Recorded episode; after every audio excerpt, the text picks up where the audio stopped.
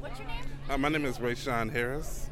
Okay. What's your title at the company? Um, I'm an operational manager here at VXI Global Solutions here downtown. Oh, great. Yes. What do you hope to do with your job and changing Youngstown? Um, what I like to do is to incorporate um, individuals to being able to get jobs. Um, even with, with the rescue mission and things of that nature, we bring individuals in and you know just actually give them another chance up. You know, instead of looking at the big GM jobs and things of that nature, just giving them an entry level position and we're just getting them started. Like a lot of these individuals who getting them straight out of high school, that this is their first job, so just giving them straight job opportunities and things of that nature for the work environment.